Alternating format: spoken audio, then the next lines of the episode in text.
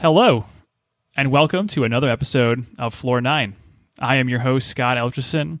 With me, as always, is my co-host, Adam Simon. Adam, how's it going? Doing swell. What's the latest on your car? Summer's approaching. Are you are you wheeling the t- are you are you oiling the tires? Are you spinning the tires? What are you I doing mean, in the car? It's What's pretty new. Update? It does it does not need it does not need uh, need service. It's pretty new still. um, All right. I am excited to, to to drive to the beach because, as Ooh, any yeah. New Yorker knows, getting to the beach in New York without a car is possible, but it is really annoying. So. I'm excited to have an easier way to get to the beach this summer. Yeah, it's always it's always interesting when you're sitting there with a towel, flip-flops, or it's, and it's like sitting on the subway. It's like, mm. it, it's, it's just a little yeah, dirty. it's it's not ideal.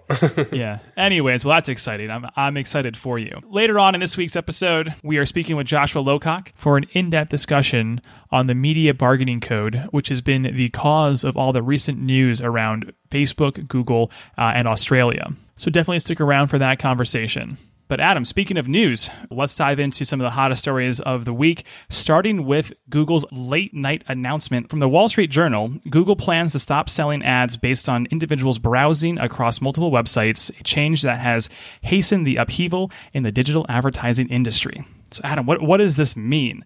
Uh, what, what what what is happening with this announcement? So, this is actually something that Google has publicly disclosed um, before. We've known about this that, that, this, that this was coming uh, in the next couple of years um, for a while. Uh, the new update is that they will also not be developing their own technology to replace third-party cookies, nor will they be natively supporting any of the sort of things that have been developed in that space. Um, mm-hmm. I they they outlined a little bit more about what their approach is going to be for for targeting using using Google's ad network, um, and that is a cohort-based targeting where they're going to be using machine learning models to identify users um, across obviously Google properties, but but most importantly on device in in the Chrome browser, um, and uh, target people uh, using using that machine learning uh, mm-hmm. created cohort that is going to be sort of tied to their Google account and also their their logged in uh, session on Chrome across devices.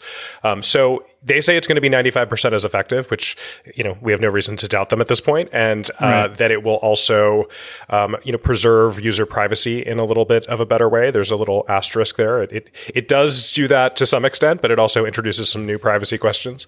Um, mm-hmm. But I think you know this is obviously you know partially a response to both changing consumer opinions about privacy and tracking, and also uh, you know the threat of, of regulation. Um, so they're they're getting out ahead of, of all of that with with something that probably will appease the regulators um, and, right. and to some extent the consumers um, until maybe some of these other uh, caveats around uh, privacy start to rear their, their heads.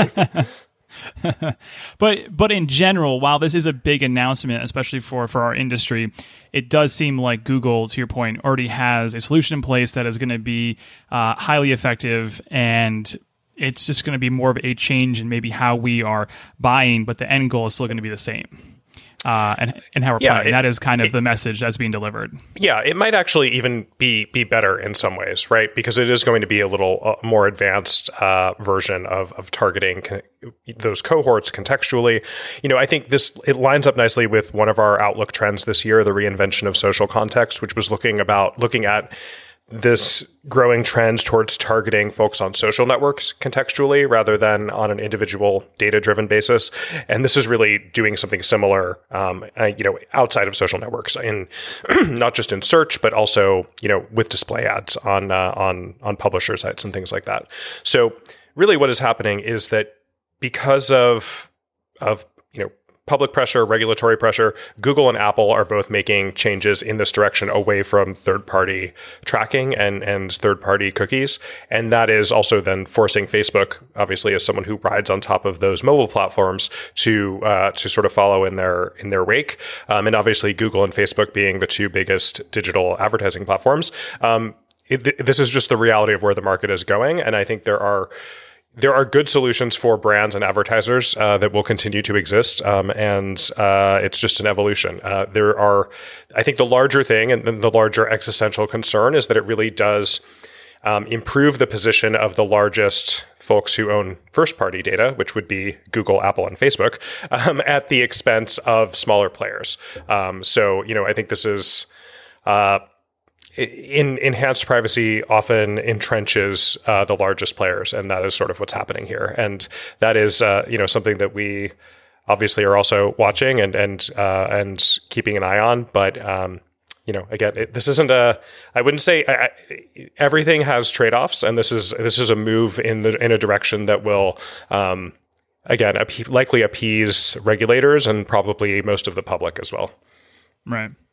Well, we'll definitely be keeping an eye on the story and, and uh, tracking how it develops. But for any of our listeners, feel free to reach out to us directly if you're looking for more information uh, or directly to anybody on your U M team uh, to help you kind of distill this information down. So uh, next up, we have an announcement from Twitter, and that is Twitter Spaces has arrived on Android ahead of Clubhouse, uh, which seems to be the main competitor in this social audio um, space. Coming back to my my bull theory here on, on Twitter Spaces, Adam, and Twitter in general, uh, you know, they're shipping product. We we we have something tangible to look at. Yeah, I mean, Twitter has been rolling Spaces out very aggressively, and I think hitting Android makes a lot of sense because it is someplace that yep. Clubhouse is not.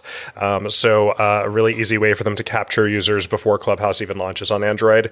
Um, and uh, yeah, it, it's it's expanding every week. It seems like more people getting access every week. So I would say that, you know, in the next couple of months, it'll be open to everybody. And then we can start yeah. having conversations about uh, and looking at, you know, where the opportunities are for brands in those spaces. Yep. Obviously, right now, you can partner with somebody who has access to Twitter Spaces or Clubhouse uh, as an influencer uh, to, to integrate. Um, that's always the, the fastest way into these new platforms. But yep. um, as it opens to everybody, that will probably include brand accounts as well. So you will be able to start hosting uh, these audio conversations from your brand accounts in the coming months. Yep, absolutely. Uh, and if you're looking for more information just on Clubhouse and uh, Twitter Spaces, uh, definitely go check out our one hundredth episode where we had uh, a full discussion uh, breaking down the Twitter bull case versus Clubhouse. Um, notably, though, Adam, we haven't really seen anything from Instagram. Uh, in the social audio space. Most recently, Instagram launched live rooms for live broadcasts up to four creators, but not so much anything in the audio space. It seems like they're starting to develop or talk about doing something, but I wonder if Instagram's going to be the proper place to even host any audio, uh, given the fa- fact that they are such a visual platform. Yeah, I mean, we've heard that Facebook is working on a social audio product, which is no surprise. Um Maybe it goes into Instagram and is part of the, these live rooms just without video. Uh, mm-hmm. You know, these live rooms are um, something that is kind of like a public version of House Party. What we have seen is that live video is obviously useful in some contexts, but it is uh, less accessible. Less people are going to do it than live audio, probably. My my guess is that Facebook has not decided the right way into live audio yet. Yep. And mm-hmm. who knows if it goes into Instagram or into the, the Facebook Blue app or, or where. Uh, or gets shoved into WhatsApp for some reason. You never know. uh, I, I feel like there's a, a lot of uh, uh, it could show up in Messenger. They've they've put mm-hmm. you know stories in Messenger, and that didn't seem to entirely make sense. So, but I think we um, are bullish on the on Twitter Spaces as a Clubhouse competitor, and yep. we'll, we'll see. Um, what happens yeah. with, with, with others. Yes, it'll be interesting to see how Facebook thinks about social audio uh, across its networks of different products um, m- moving forward. Uh, and our last bit of news comes from Square. Square has announced on Monday evening that its banking subsidiary, Square Financial Services, has officially started operations. So Square now has a bank on top of all of their other products out there. Uh, we know from Square Reader to Cash App.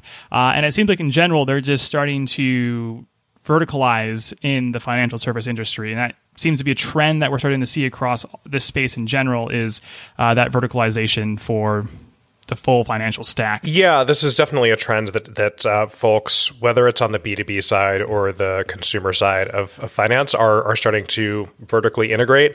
Um, a lot of companies are doing it by white labeling services from other companies. Um, so a, a, mm-hmm. an example there would be what Robinhood did when they wanted to add cash management to their app. They they white labeled a service from a, a different bank uh, so that they didn't have to go through the regulatory approval process of starting their own bank, which, as you might imagine, is complicated. Um, but Yep. Square is is taking that more complicated path, probably because they see that that's uh, you know a place that they can add value and, and innovate um, and yep. uh, provide more services for, for the small businesses that run on their platform. Absolutely. Well, that is going to wrap up this week's news. And next up, we are going to hop into our conversation with Joshua Lowcock to discuss the median bargaining code uh, and all its implications for Google, Facebook, and Australia.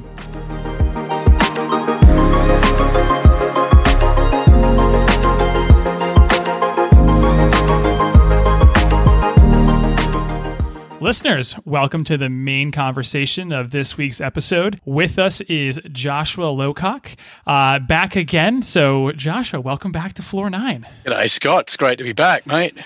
Oh, it's glad to have you back. And um, I think we're super excited to be talking about some news that's really coming out of your your home turf down in uh, Aus- Australia. What's going on with Facebook and, and Google? And I mean, Adam, we've talked about this a little bit in the in the news the past two weeks, but we thought we will bring on an expert to really kind of dive deep into uh, what's going on there. So to just like set the stage, can you give us a little background around this media bargaining code that is essentially at the core of all of the news that has been coming around Australia, Facebook, and Google? Oh man, like crikey, don't know where to start. No, seriously, if I don't if I don't ham up my Australian accent. Look, it's a it's a very serious topic and very interesting, and there's a couple of things that sort of form part of it. So the Australian New Media Bargaining Code looks to basically enforce or encourage platforms, namely Google and Facebook, who it explicitly applies to, to pay for news content. Uh, it's somewhat incorrectly described as a link tax. We should talk about that a little bit later. And it's part of an overall reform of the Australian media landscape and the digital media landscape that the government's got underway. There's also a separate piece of legislation which will probably come up for discussion in a future podcast. There's a review also going underway in Australia of the Privacy Act. What is this media bargaining code trying to do? From from my understanding, it seemed like it was a an attempt to better fund journalism or or news organizations in Australia specifically. Is that like the the main goal of this code that is being introduced with all this all this legislation? It really depends on who you talk to. If you talk to the Australian government and news organisations, it is designed to better fund and protect news and news gathering. And Australia has a couple of regulations that sort of focus on that. There's a thing called PING, the Public Interest News Gathering uh, grant system as well in Australia. Uh, if you talk to the platforms, they see it purely as a tax, targeting Google and Facebook and punishing them for allowing people to share news on the platforms. And they would counter that they drive traffic to news sites as well. Joshua, what do you think it is? My sort of take on it, all of it, is we absolutely need to step back from the emotional issues. There's sort of two big debates going on globally. One is antitrust regulation and any competitive and monopoly behavior accusations against major platforms. And so you could take the path that that regulation is really an indirect antitrust move on U S companies where Australian regulatory frameworks really aren't going to change the global structure of the Googles and Facebooks of the world. So that's path one. Path two is you could look at it as on the basis that the news industry is immensely challenged at the moment. There's a term, news deserts. There's whole states in the U S that don't have newspapers at all anymore. There's been reviews in the U K, most famously the Cancross review, which looked at the inability of advertising to even fund journalism anymore, and they called out that there was a market failure. And so I think you've actually got two issues, which is you've got antitrust issues and governments need to act. You absolutely have the risk and consequence of the failure of advertising in the market to support journalism. We need to protect and fund journalism. Google and Facebook are caught in the crosshairs of that dilemma. I, yeah, I think that's a good way to separate those things, that they're sort of being conflated. And they they both, they're, they're also, I think, trying to do both things with one one piece of leg- legislation. How successful do you think that sort of where things are are netting out in Australia, how successful do you think that that is at achieving either one of those goals? I don't think it's successful in achieving the antitrust goals that anyone mm-hmm. sets out to do. That, you know, yep. Antitrust regulation is the only way to really address those issues. I think it does go part of the way to addressing concerns about journalism, notwithstanding questions about where the money that gets paid to the news organisations go. There's some nuances in the code and some of the amendments that went through in the eleventh hour, which means that the platforms, again, Google and Facebook, because we might as well name them, uh, can directly negotiate terms independent of the code and have that sort of be established as their, you know, bargaining framework. And my concern with that is it leaves journalism still subject to the vagaries of the largesse of large corporations and doesn't protect them ongoing and on a long-term basis. Because at the end of the day, while Google and Facebook are immensely profitable, they're accountable to shareholders. And if shareholders come back and say, we don't want you to do this, they would stop. Or we've also seen, you know, most painfully, the platforms struggle with misinformation and accusations of bias. And how do you know they're doing deals with quality news organizations and not supporting someone who, pro, you know, pushes and proponents of misinformation simply because Google and Facebook don't want to look politically biased? I think I would agree that as an antitrust thing, there are it, it's it's not really successful. Um, and, and I think that's the question. That's the thing that, for me, has really bothered me about this is I, I totally agree that we need to figure out how to how to create and sustain news organizations that exist right now, but also the ones we lost and like local news organizations. As you said, there's a whole lot of uh, you know news deserts in in the U S and in other parts of the world that that need uh, need replanting, as it were. Um, but why should we not then be a little bit more direct about that solving that problem and tax tech companies and put that money directly into news? And I think there is some transfer of, of money that's happening because of these deals, but there's no accountability to it. It could just go literally, you know, into into shareholders. It could be paid out as dividends to shareholders, and shareholders would love that, but it's not really solving the problem of, of making news sustainable. Um, and it's certainly not solving the problem of, of you know, fostering news in places where it doesn't already exist, where there is not, you know, currently a large news organization operating. Those are the concerns that I have looking at, at sort of where this is netting out. Yeah. And I think like that's, you know, that's a fair comment. And that's what critics of the code call out. And I, I guess that gets into, you know, we've got this interesting dilemma. If you compare the Australian media landscape to the one in the U K, to Canada, to the U S, Australia does have government-funded public broadcasters. We don't have government-funded public newspapers, but we have government-funded public broadcasters.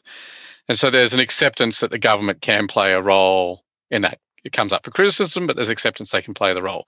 The U K with the B B C very much follows that model as well. And to some extent, you have that in Canada. I think the dilemma that we have, like everybody's looking for a precedent globally, and that's one of the big call-outs on the Australian decision, which is the U K came out behind it saying they should, you know, follow Australia's lead. Canada's proposing similar legislation. There's this week in the U S a call now for the U S to develop something similar. We categorically do need to solve the issue of where that money goes and what it funds and how you support journalism. And there is also the real question of, and I'm categorically a firm believer in journalism and media, but what what does funding actually mean? What are you funding? Because the panacea of reopening a local newspaper is probably unlikely. And when you've got services like Patch and the like, you've got to go, okay, what does funding local journalism truly mean? And how do you ensure it gets access to the local community who needs to see it and support it? Right. And I, I think I think that that's a great point, because what we don't want to do is just dig up the old business models and and resuscitate them through taxes, when maybe the right thing to do is to use that money to encourage sort of entrepreneurship in developing new business models around local news, because maybe someone will find a way that we can do it without the taxes, right? like, like I think there's a lot of m- movement and interest there. And I think, you know, it could just be that we're in a weird uh, time right now, and that five years from now, it's really obvious how, how we support news, and it's by paying for it directly. And there's are, there's enough uh, sort of momentum towards that and, and, and, and participation in that by consumers that, you know, in a lot of places we, we do start to have local news again, but it's coming from uh, things like Patch, or from independent people writing Substacks, or, or I don't know, from a lot of different or, places. Yeah. Lots of or micropayments or, or, or, you know, those, um, uh, yeah, that like an all-you-can-eat subscription that is going to trickle down to uh, to contribute some things to local to more local providers. There's a lot of options there. So yeah, I would one hundred percent agree that the government being too prescriptive in how the money should be spent is also a bad thing. Um, There'd be some oversight that it's not, that it is actually being invested in journalism again and in in, in some way. But I, but yes, governments do tend to be uh, not very good at uh, writing laws that don't that think through all of those unintended consequences. Um, and I'd much rather see uh, you know reinvention and entrepreneurship than uh, just forcing old business models into the future. I agree. Mm-hmm. The the one thing I just wanted to clarify as we're kind of going through this conversation is this idea of a link tax. Like, like what exactly does that mean in the world of like the internet? Like, like how is that being described? Because Joshua, you were saying at the beginning that it's kind of being misconstrued, this, you know, code as a link tax, but like what exactly is a link tax? So like, how does that work? Yeah. So the whole nature of the internet is you can link to anyone freely without consequence, without needing permission, and you don't have to compensate someone for linking backwards and forwards to their content. So that's the way the internet's being constructed, and the way, you know, Google and Facebook positioned the Australian regulation was that it was a link tax, and that anyone could be then liable for a government law saying, well, now if you want to link to anyone, you know, right now it's news, and news organisations are saying, well, we have to pay to link to them. What's to stop the legislation getting broader and saying, well, if, you know, Floor Nine wants to link to a newspaper in its podcast, it's going to have to pay as well. They tried to catastrophize the issue and make it seem wild and out of control. The bit that we need to sort of re-examine a little bit on the internet is it's not a choice whether you participate in being on Google and Facebook. And critics of the Australian regulation, and to get a little bit technical, uh, if you want to be excluded from Google search, you can put something called a robots dot t x file on your website and Google won't index you. And you go, great, I won't be indexed by Google.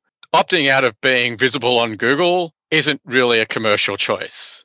It's like saying you can opt out of being on LinkedIn, but still try and get a white collar job. It's just not possible. And the other thing on that is unless all news organizations move en masse, you're actually disenfranchising your business. I think the other bit that needs to be discussed on this concept of a link tax is actually the behaviors of the platforms, and notably Google.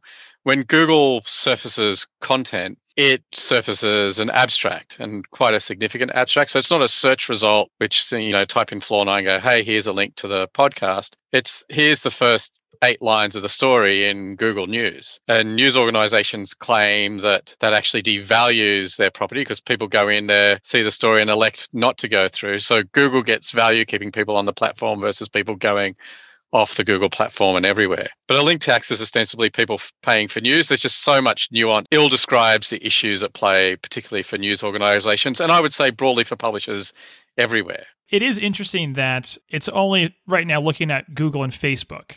Correct. Not looking at, let's say, like a Pinterest. Yeah, it wasn't or, looking at Twitter or TikTok or any of or those. Any any other ones of those uh, of like the, you know, Twitter especially, they're huge. You know, like there's a lot of linkage going on there. Any particular reason why we think that might have been the case? I, I think it gets back to what I was saying before, which is Twitter provides links to content. It doesn't provide extracts or abstracts of content. And so aside from the antitrust monopoly issues, which I still think are baked into this whole issue, right? The fact that if you share a link on Twitter, it is just the link itself and the, like a little miniature version of, you know, here's the headline and this is what the website looks like. So, you know, you can trust clicking on it versus Google and Facebook, which show a lot more content. Is is the card in Twitter really less significant than what's in Facebook, though? I would argue it is, because there's sort of two ways that it plays out, which is on Twitter, you and I sharing information, the card is much more reduced. So if Twitter's low, if you're sort of high, medium, low, Twitter's lower, Facebook's medium, Google's high. Yeah, no, I can see it. It it really does just, it shows an image, the like headline image, uh, the header image. It's no different to sort of the experience you get if someone shares you a, a link on your mobile phone. Yeah, no, that's interesting. I mean, the interesting thing about the argument around showing content, though, that I think is just conveniently forgotten in this argument is that even on Facebook, the the publishers control what that summary of the article that shows in Facebook says. That is all stuff that you put in the the header content of, of the U R L, um, and they can they one hundred percent control that. So if they wanted that summary not to show up, they could remove it. It would hurt their click-through rates, which is why they don't do it, but they could remove it. Yeah. Yeah, like what would have happened if Facebook just officially just said, you know what, no, like we're we're just going to cut off all of the news organizations from Australia that can't be shared on our platform. I've given this a lot of thought and actually happy to share the my perspective with you all and with the listeners, which is because Google threatened the same thing as well.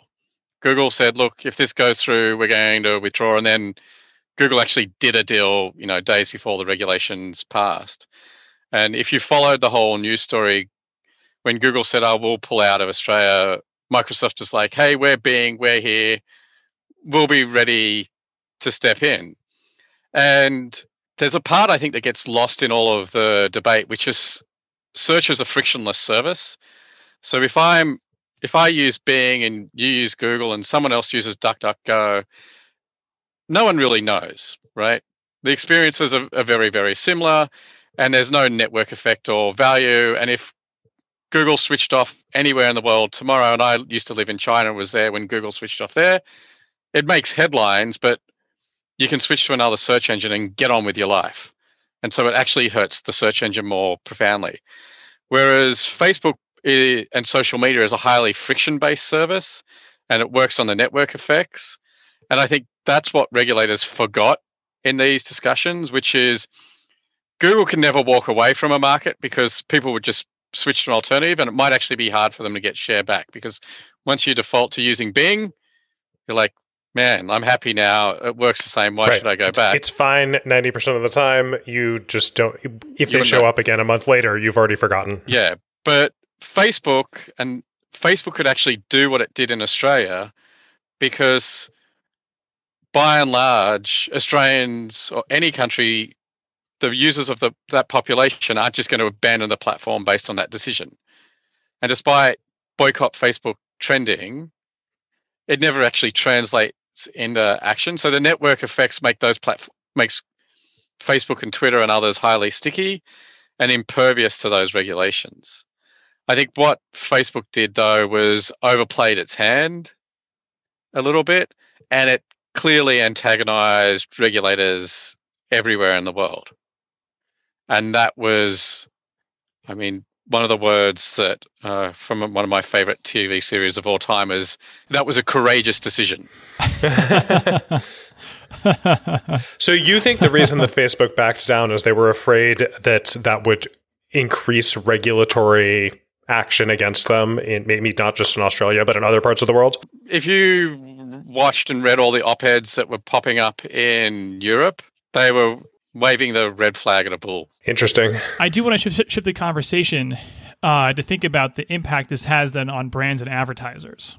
So obviously there, there's a lot going on from like a consumer perspective, you know, in the news and journalism, you know, in the news and journalism industry. But as marketers, as brands, as advertisers, you know, what are some of the learnings or takeaways that we should be thinking about from this recent kind of reg- legislation going on in Australia, and then, you know, potential future conversations that'll happen in different parts of the globe? Yeah, there's there's a couple of things, which is, and there's some takeaways from uh, Australia. So we saw website traffic on news sites fall dramatically after, you know, twenty to forty percent, depending on who you read and listen to. And so the immediate thing is, if if and when these things happen in the rest of the world, and it's more likely when, and if you get to this tipping point, there is going to be impact on media delivery as the game of brinkmanship plays out, because the ability of publishers to serve your ads is going to suffer as a result.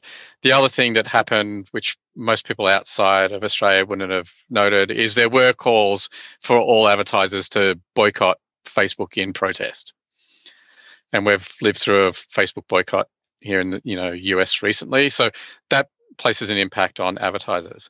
I think the other one that you know is, and it's going to just become part of this ongoing debate, which is, well, what are advertisers doing to support news organizations, and are they uh, investing the appropriate budget? Are they using brand safety either as an excuse to avoid news, or are they inadvertently avoiding news because their brand safety controls are, you know, too stringent or too strong? So I think there will be a call to action of what are advertisers doing. There's actually an initiative, and I believe it's being led by the Boston Globe uh, and some others, called Protect Our Press dot org.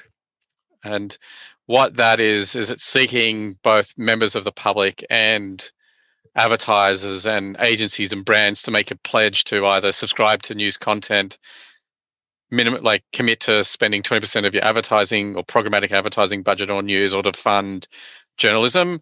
And it nicely loops back round to something else that's very close to my heart, which is the media responsibility principles, which is we need to wake up to the fact that advertising funds content. It's not just a means of reaching an audience, and brands need to think about ensuring that where they spend their money doesn't cause harm to society and actually benefits society as a whole. So I think we're up to a meaningful debate on what advertising funds, how we're supporting journalism, whether that's news organizations or, Adam, to your point, entrepreneurial news initiatives. But we need to value the importance of the press and get behind it. And if you look at all the ills that we've had in democracy in the U S and everywhere else in the world, misinformation around the COVID nineteen pandemic, hand on heart would bet that ninety percent of that is because we don't do enough to support quality journalism anymore. An informed debate is missing. So think about what happened. Are advertisers spending too much on Facebook and Google and these other platforms, and maybe should be spending their money elsewhere? I think that's a really good question. There's a couple of uh, thoughts I have on that, which is, one, as agencies and marketers, we complain that market power is too centralized. And so, yes, we should be diversifying our spend more broadly behind, beyond just, you know, one or two players. I think the other big lesson is, you know, we are in a, like, this is going to be a year of antitrust action.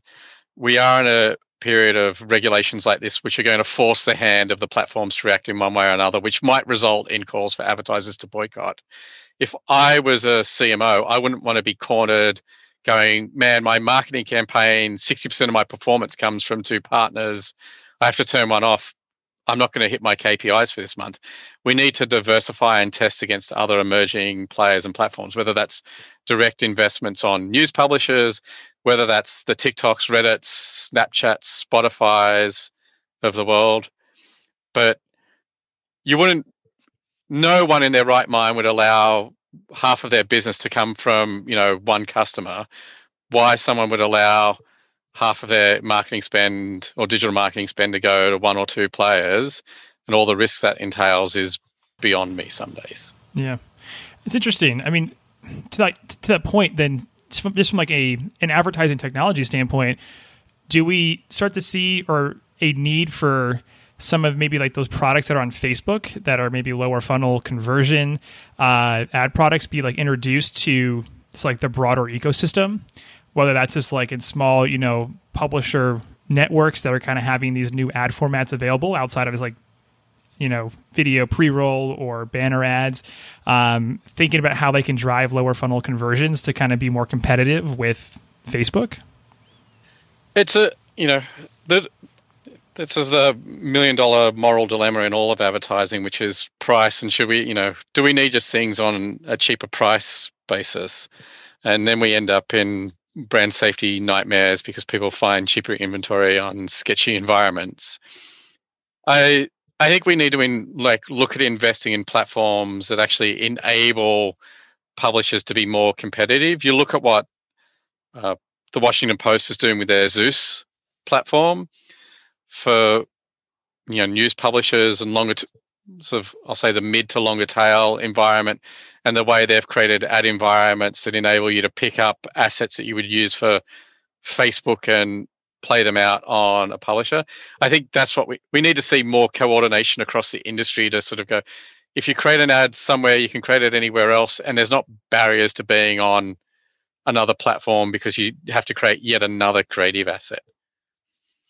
And I think that the power of Facebook and the power of Google search is they're just so agile for adjusting and optimizing your creative in real time, whereas the rest of the web hasn't really caught up to that. Well, I think that's going to wrap up this week's main conversation. I mean, Adam, do you have anything else to add? Things seem pretty settled in Australia. I think the next question is just how this plays out in other parts of the world. And I, I think, you know, based on on our, our, what we've been saying, I think there's some clear opportunities to improve on the uh, situation in other in other places. It's not that the idea is is wrong, but I think the the rollout and execution, uh, the devils are in the details, uh, and or the devil is mm-hmm. in the details. There's only one, um, but there could be maybe, multiple. I don't know. Um, but uh, but I think that will be key to to figuring this out. Um, and I think I hope that governments elsewhere are listening to the feedback uh, that is is you know coming on both sides of the the discussion uh, when they are looking to enact their own actions. Mm-hmm. Absolutely. Well, Joshua, thank you so much for joining us and coming back on Floor Nine. Uh, where can our listeners get in contact with you on the internet? Uh, you can always find me on Twitter at J Lowcock, or you can visit my website, joshua lowcock dot com. Perfect. Well, thank you both. Thanks, mate.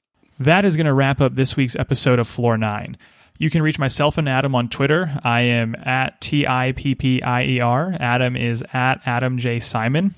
And lastly, for anybody in the I P G Media Brands family, we have set up a Teams channel uh, for Floor Nine that you can join to be more involved with the show. So come hang out with us, recommend episode suggestions, give us your feedback. Uh, we're super excited to engage and talk to all of our listeners. Um, so just look for Floor Nine uh, in Teams. And if you have any issues finding it, feel free to reach out to me directly. I'm happy to get everybody set up. So thank you, everybody. We'll be back next week, uh, and we'll talk soon.